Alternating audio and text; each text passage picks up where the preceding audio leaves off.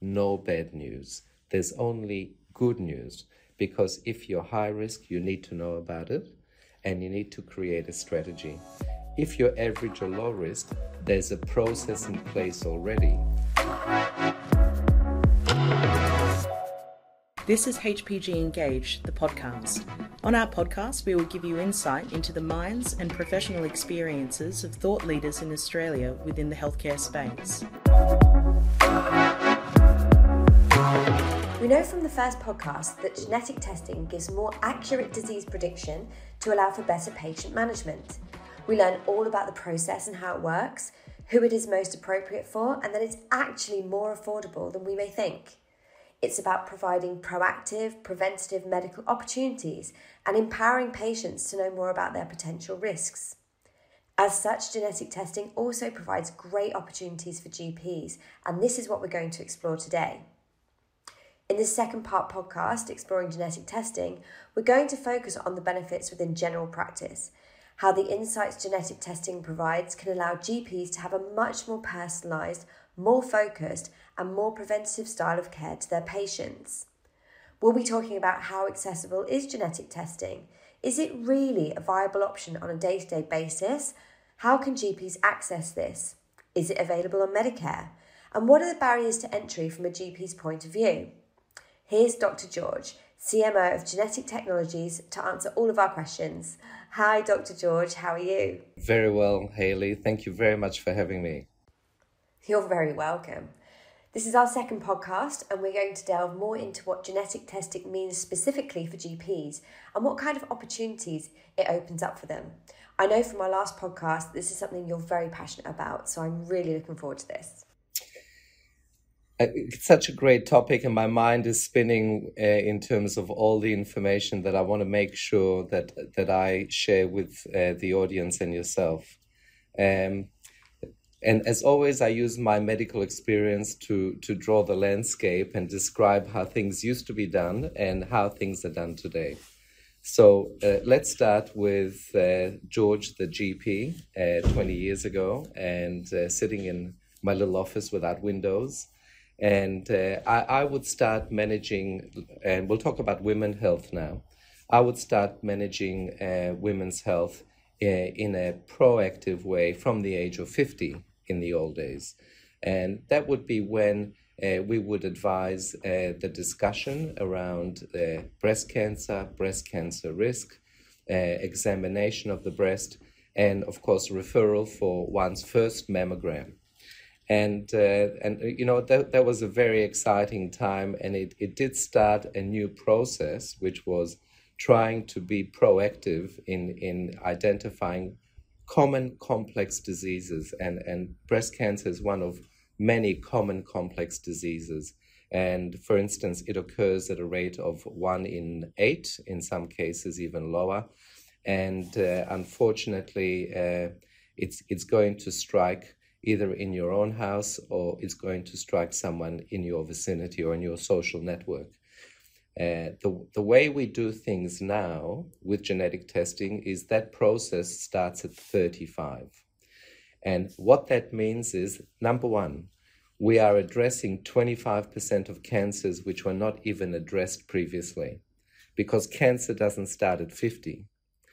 Number two, it gives us a large period of time to address environmental, lifestyle, and non surgical interventions in the management of risk. It also allows us to create strategies with the patient around screening, and uh, it also gets the patient and their family involved in that process. Uh, so let's apply that to other diseases such as colorectal cancer. So colorectal cancer is is uh, uh, less common than breast cancer. Unfortunately, because the colon is hidden in, inside your abdominal cavity, the symptoms are often not detected till the disease has progressed further. Uh, as a result, we have more late stage disease detection and we have a larger mortality.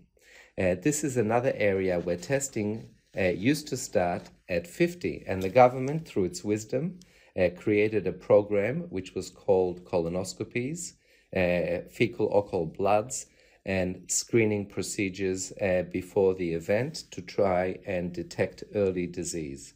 Again, that process would start at 50. However, disease does not start at 50.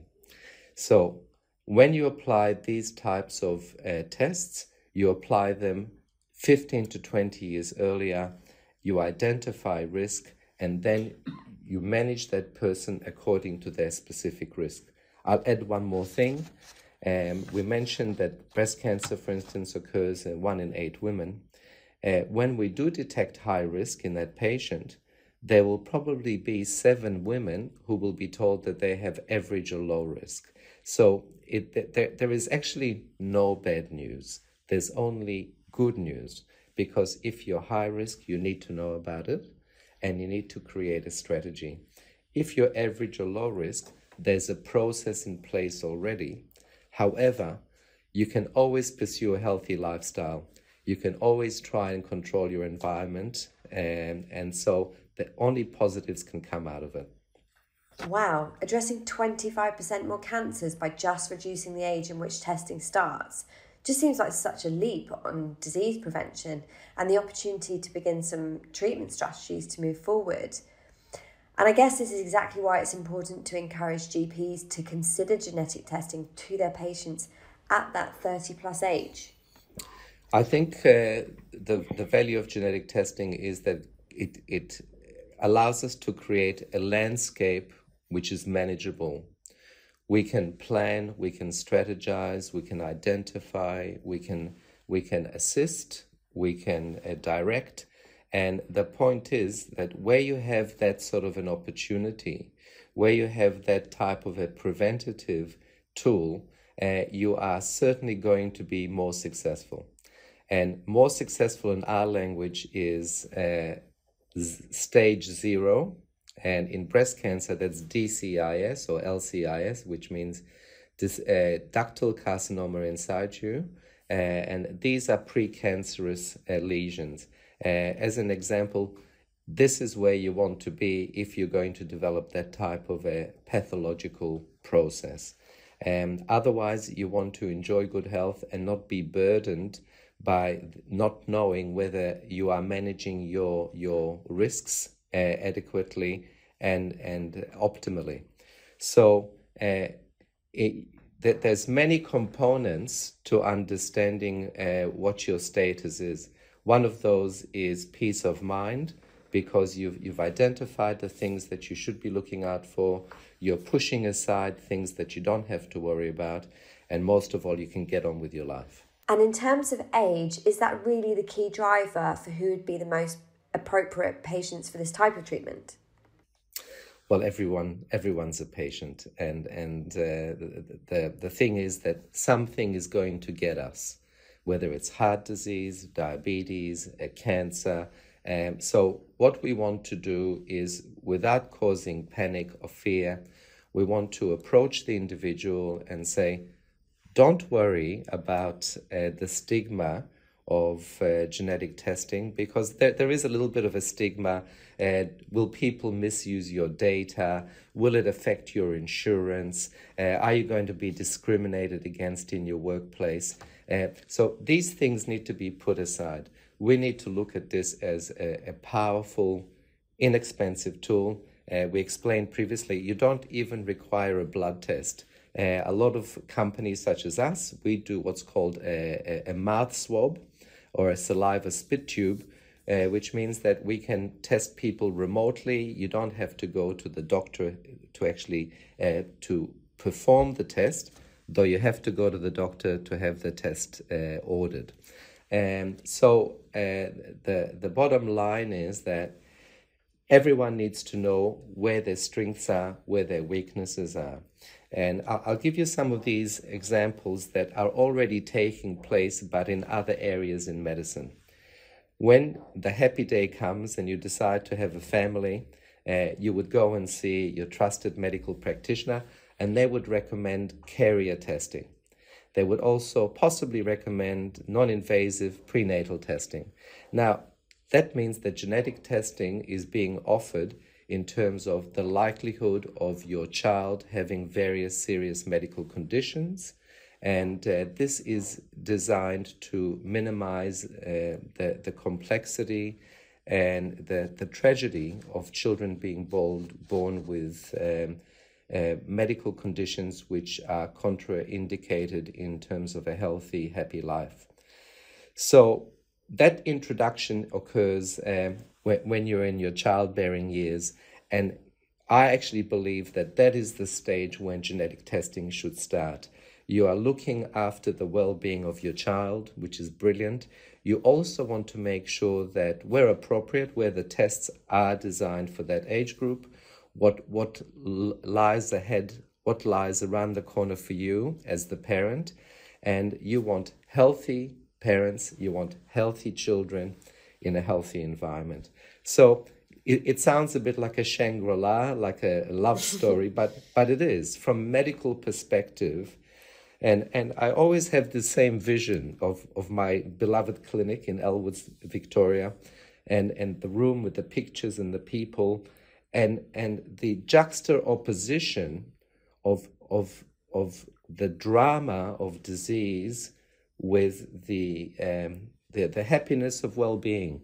And, and this is our job. Our job is really to make sure that we fully inform our, our, our, our patients, about what's available, how they should approach new technology in a non threatening and in a, in a very effective, proactive way. Um, price is important, we know that, and some companies perform the same tests, but prices are different. So we, we should be guiding our patients in terms of who they should go to for, for good value. And I think that to have a trusted um, person with medical knowledge uh, guiding you in that journey, I think is, is really the ultimate. Beyond that, it's not a complex story. Beyond that, that knowledge is going to be disseminated in the community, and we're looking forward to a robust discussion online uh, with uh, social influencers, people who've previously suffered from the disease and are survivors, and they've got a great story to tell, and they've got great tips on how to navigate complex common diseases. Um, th- these are the types of outcomes that I would love to see. Uh, in other words, let this become part of the, the discourse, let this be part of the language.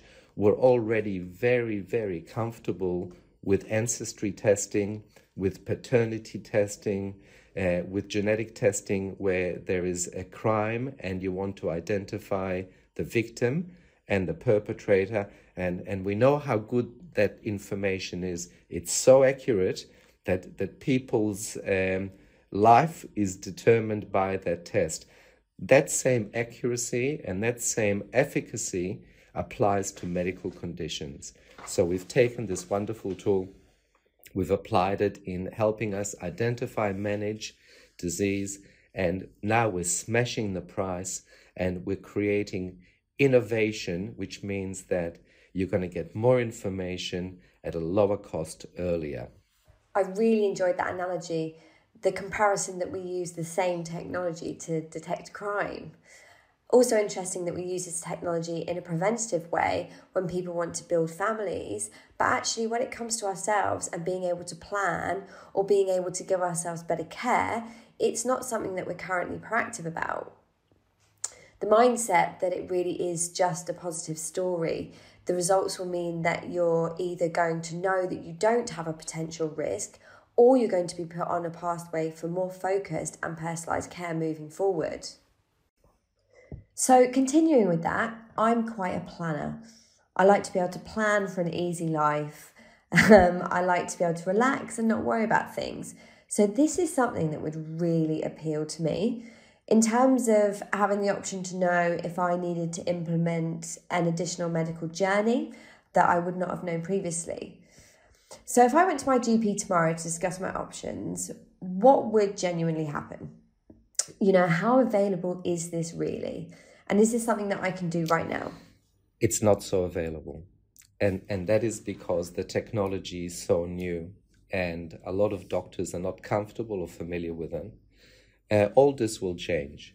Um, there, there are groups which are more forward thinking, and the, the avant garde doctors will, will jump on this type of technology straight away, and others uh, will join when the time comes.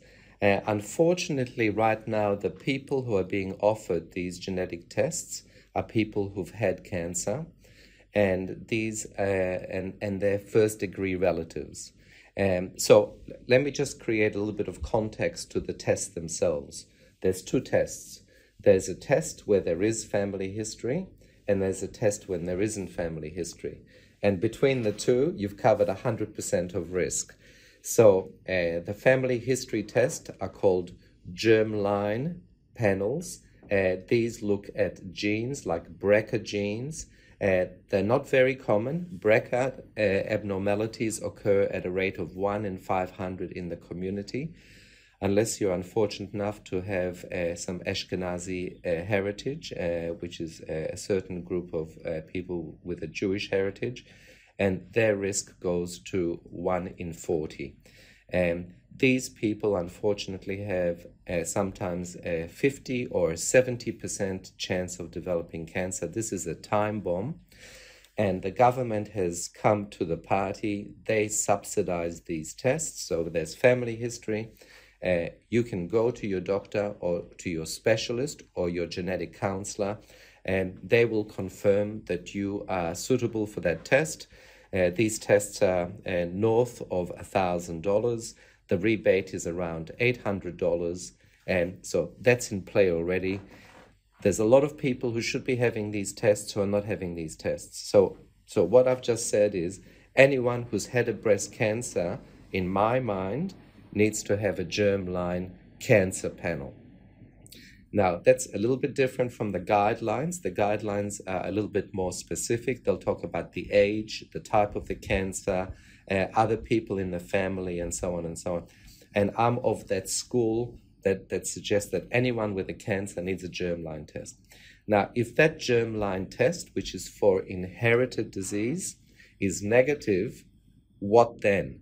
What is your risk? And then we do what I call a companion diagnostic for the germline test, which is polygenic risk score, PRS. That's our area of expertise and that looks at multiple sites on your DNA, on your on your genome. And there's three billion sites.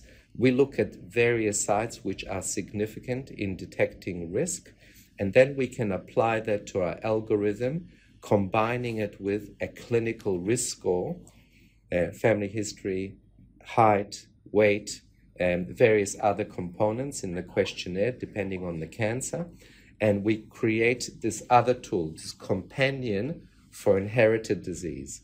So let's say we've determined that you don't suffer from an inherited gene, then we identify what your acquired risk is.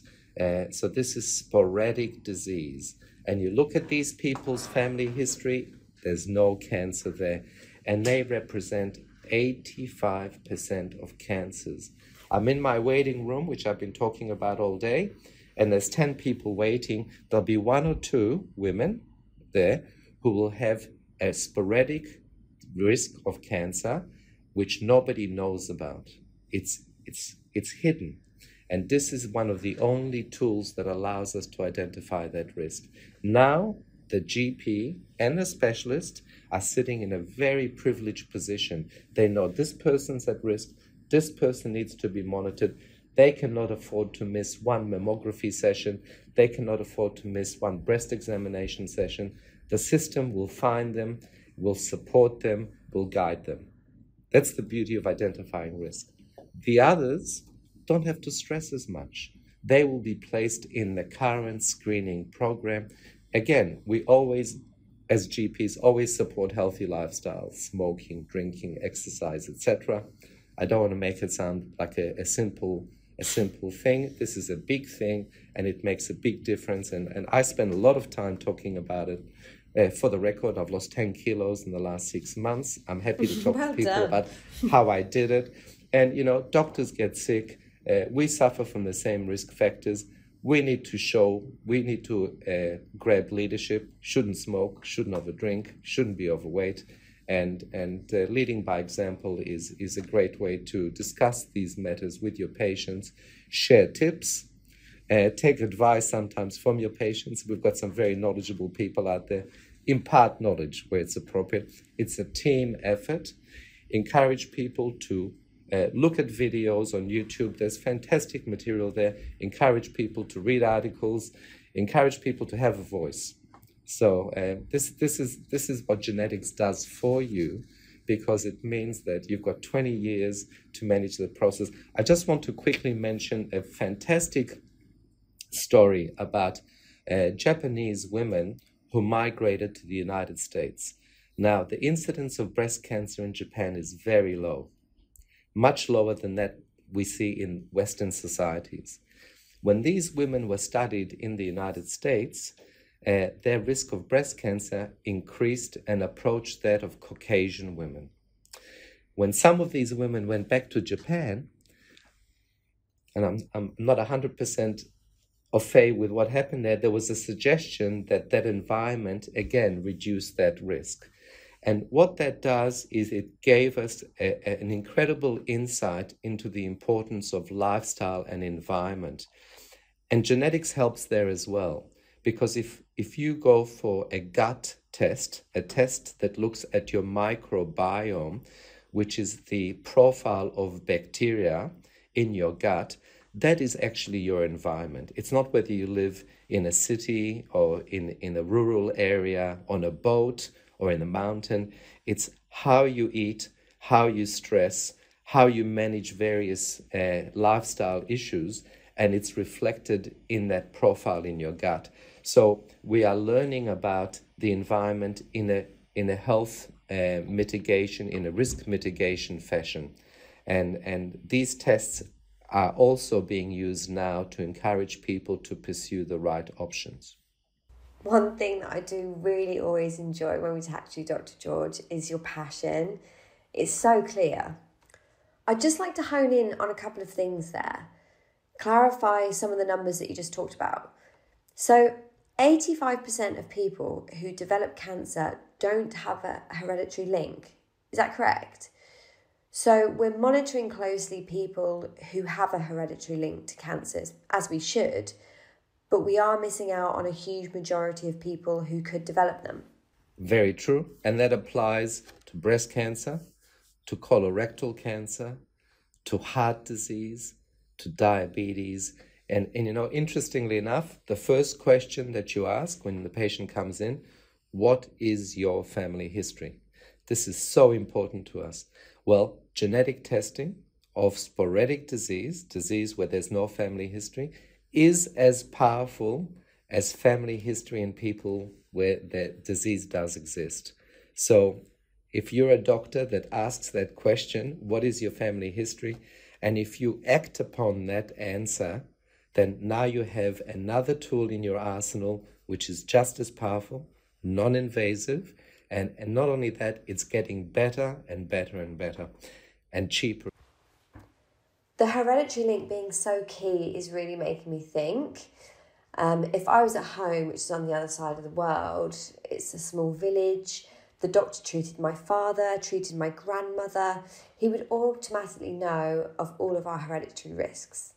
But I live in Australia now, so there's no family connections. My GP is amazing. I really trust her. I think she's brilliant. But I don't know if I've ever been asked my family history unless it, it would have been relevant.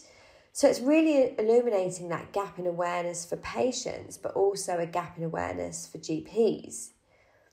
So if I was to walk into my GP and say, I've actually done some research on this, I've been on Dr. Google, I've listened to a couple of podcasts, and this genetic testing thing is something that I really want to do. It's right up my street. What do you think the GP would say to me today? I think that if you were insistent, insistent I don't know if that's the right word actually. if you were you were you were pursuing that agenda strongly, and um, uh, you would probably be offered a germline test. That's a test which reflects your family history's risk. Um, and again, it's because these other tests for non inherited disease are recent innovations. Uh, so um, we, we did a few um, uh, medical conferences recently, and it was, it was very positive. We had great interactions, but th- there is a lack of knowledge across the board, and that does happen with new technology. Uh, the, the whole area that we're operating in really came into its own roughly 20 years ago. And, and it takes about 20 years for the, the products to be developed and for awareness to be uh, developed as well. So, over the next one or two years, uh, with some of these innovations that uh, have materialized, I, I, think that the story is going to be front and center. And there's another component that will, that will be introduced as well, and that's pharmacogenomics. It's the selection of drugs for you.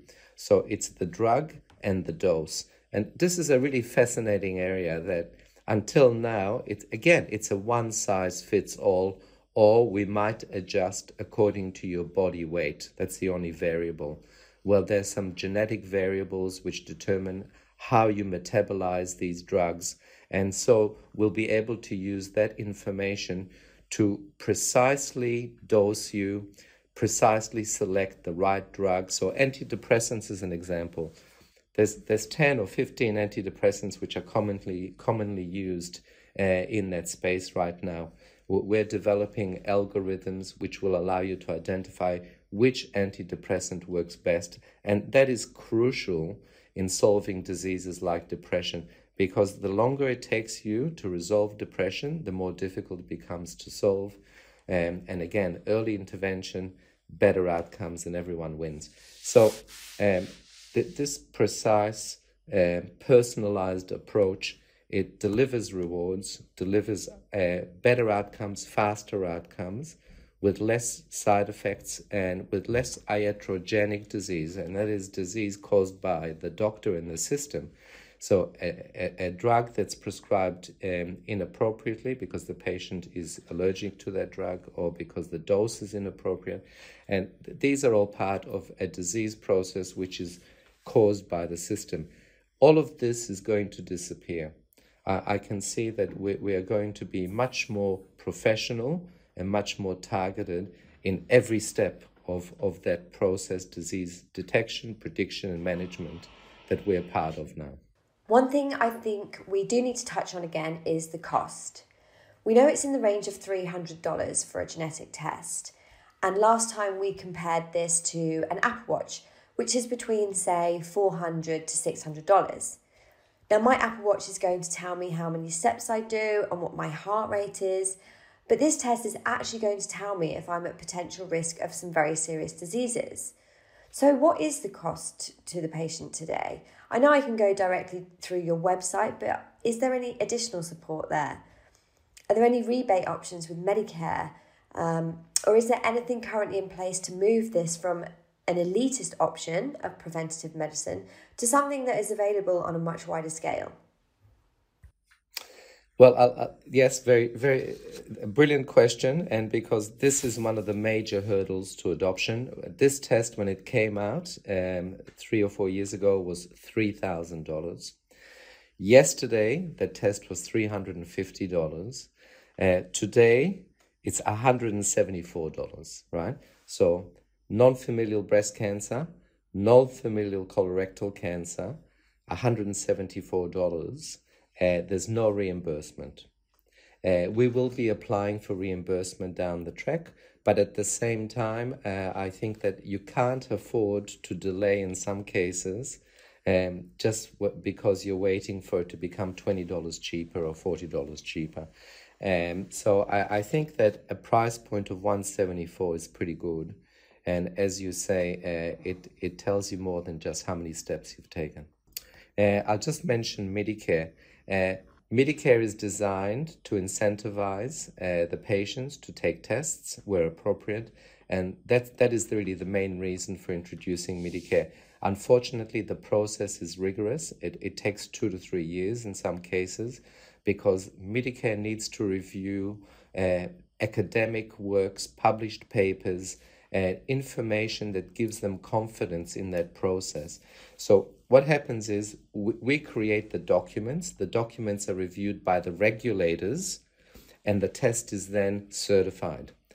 Medicare has its own regulation process and its own certification process, and, and that is something that we need to get in line with. There's a lot of companies trying to certify their products, and, and that's why it takes two to three years.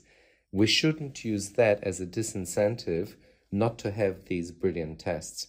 And, and shortly there'll be uh, multi tests as well, which means you'll go to your doctor and uh, you're 30 years old, you'll have one, one test and it'll tell you information about many cancers and many non-cancerous serious diseases like diabetes, heart disease, atrial fibrillation, dementia, osteoporosis, etc. Uh, so, uh, and this is not far away. This is something that's going to be uh, in our, our clinics uh, probably next year. In your opinion, how can we bridge this gap? So, how can we raise awareness with GPs and how can we um, provide education around this so that they can see it as a real viable option for their, for their patients? Well, I, I, think that we, we need to get more seriously involved in that process, and we have. So, we are part of the uh, accreditation program for the College of General Practitioners in Australia. Uh, you can now go to the CME sites and sign up for uh, educational uh, courses on genetic testing. Uh, there's also a lot of information that's available online, and uh, on top of that, uh, we've got a sales force, and um, perhaps if we could uh, put some uh, contact details uh, at the end of the podcast, and any doctors or patients who are interested in, in knowing about testing uh, can contact our sales force, and they will introduce you to educational material and, and perhaps practitioners who are using the tests with great efficacy. And what would the onboarding time be for a GP to get themselves uh, ready to go with genetic testing for patients? One weekend. One you know, because one weekend. Uh, the knowledge base is there. It's it's populating the base with the latest developments, and it all makes sense. It all falls into place. So, um, in, in fact, I, I'm going to create some educational material which we can include at the end of the podcast.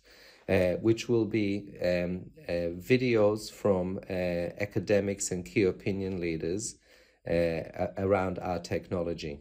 And patient stories, sharing the impact to positive patient outcomes, I think will be really powerful. That's, of course, who's going to benefit the most here. Continuing with benefits, if more GPs consider this as part of their offering, what impact would it have on the patient journey? Well, I think the patient and the doctor then embark on a preventative health strategy. So this is this is the for me it's the ideal in medicine. Uh, before the event medicine is a term you'll hear me use very often. I, I just love it. And uh, and early detection leads to better outcomes is another term that is uh, universal and often used by myself. So uh, in in reality, um, the, the, these are such uh, powerful mitigating uh, risk factors that can be addressed in such a simple way that I, I can't help but see this being adopted very quickly once um, everyone is comfortable uh, with the information how to apply it. And it feels like it can be a bit of a fast track into the system. Independently and proactively, you can find out if you are at risk and then you're able to take that information to your GP and become part of a preventative strategic medical journey for yourself. Very much so. And, and you know, some of these hidden risk uh, factors uh, cause, uh, create a risk of as high as 50%. And this is in non inherited risk. In, in other words, there are individuals out there with no family history and and there's just nothing to to uh, give you that indication that something is amiss.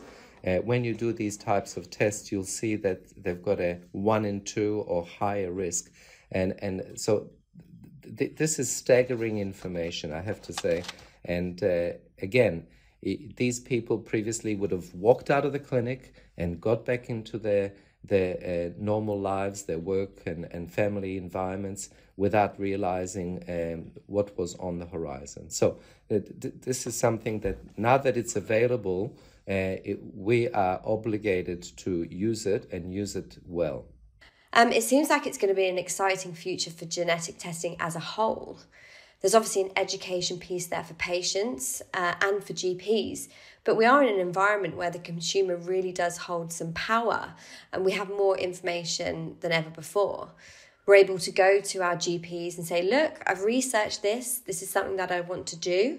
So the growth possibilities are there, especially if companies like yourselves are going to the end user first and educating them. But I imagine that you want this to be a full team effort. Absolutely. And and look, the, the evidence is overwhelming.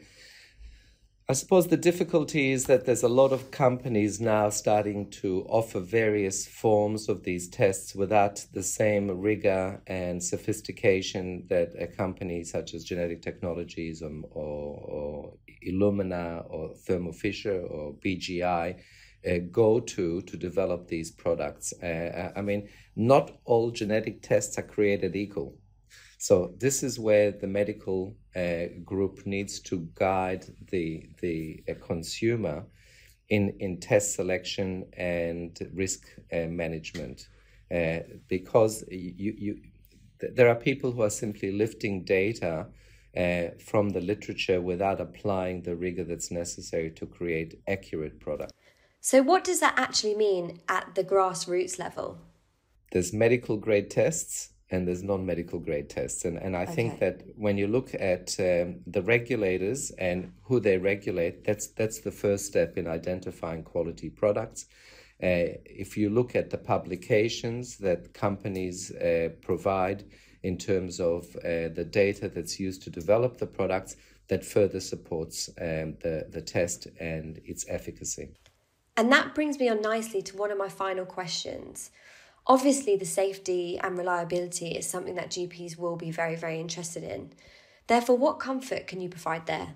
No drug interactions, no side effects, and in, in the worst case scenario, you're going to be uh, examined more often rather than we miss a cancer. So it, it's a win win situation. Uh, and when, when you compare the outcomes, the outcomes of, of risk assessment and early detection is equivalent to a blockbuster drug. It's, it's as simple as that. And when you talk about it in that sense, people have a, a better understanding of the power of this technology. So the, the, the, you know, the, the great names in medicine today are, are drugs like Keytruda or CAR T therapy. Uh, these are very expensive therapies, they're complex, and they've got side effects and interactions. That doesn't exist with risk stratification and early detection, and the outcomes are better. So I, I think that um, that's the way to look at it. We have to look at it in its totality. What sort of results does it deliver? How, how does the community benefit from early detection? How does the individual and individual, individual's family benefit? And and there's just it's win win win win win. There's just no negatives there. Uh, just for those doctors who are listening the guidelines stress that you should start examining breasts when patients present and planning a family. So we tend to think about breast care starting at 50 but you can see that the guidelines are saying to the health community start looking at breast care when people present to manage their reproductive health. And, and this is often in their 20s and 30s. So I, I agree with that statement. I think that breast health uh, and general health should be taken very seriously from the age of 30.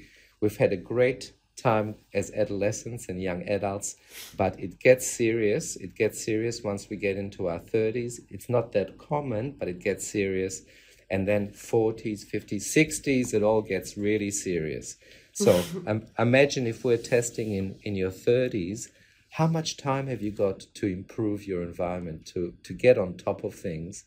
And, um, you know, and, and not only that, uh, share, share the wisdom with others, save one life, save the world, as they say. Exactly. And I think the world has really felt this with everything that's going on at the moment. We've all had more time to reflect and self assess. And this is an additional tool that allows us to make some really solid decisions about the future of our health. And it just seems like it's a really good tick in the box. Exactly. I can't hold back. If you're if, if you're a young person listening to this, think about genetics as a serious career option. It just it's a fantastic place to be. It offers so much. Uh, there's even a lifestyle component. So if you're into gossip and ancestry and so on, it's there. If you're into serious disease and health, it's there. Drug selection, it's there. So um, just just a, a little plug for my for my profession. And that is certainly something that we'll be keen to find out more about. And so that's it for us today. Thank you so much, Dr. George, for your time. Um, it's really useful, and hopefully, we can start to build the bridge between making some of those communications happen and bridging some gaps. Yes, don't be shy. Call call my salespeople. Call Tony and Sabina. They love talking about preventative health, and um, and uh, let let's let's be part of a movement that uh, eliminates serious disease. Thank you, Dr. George.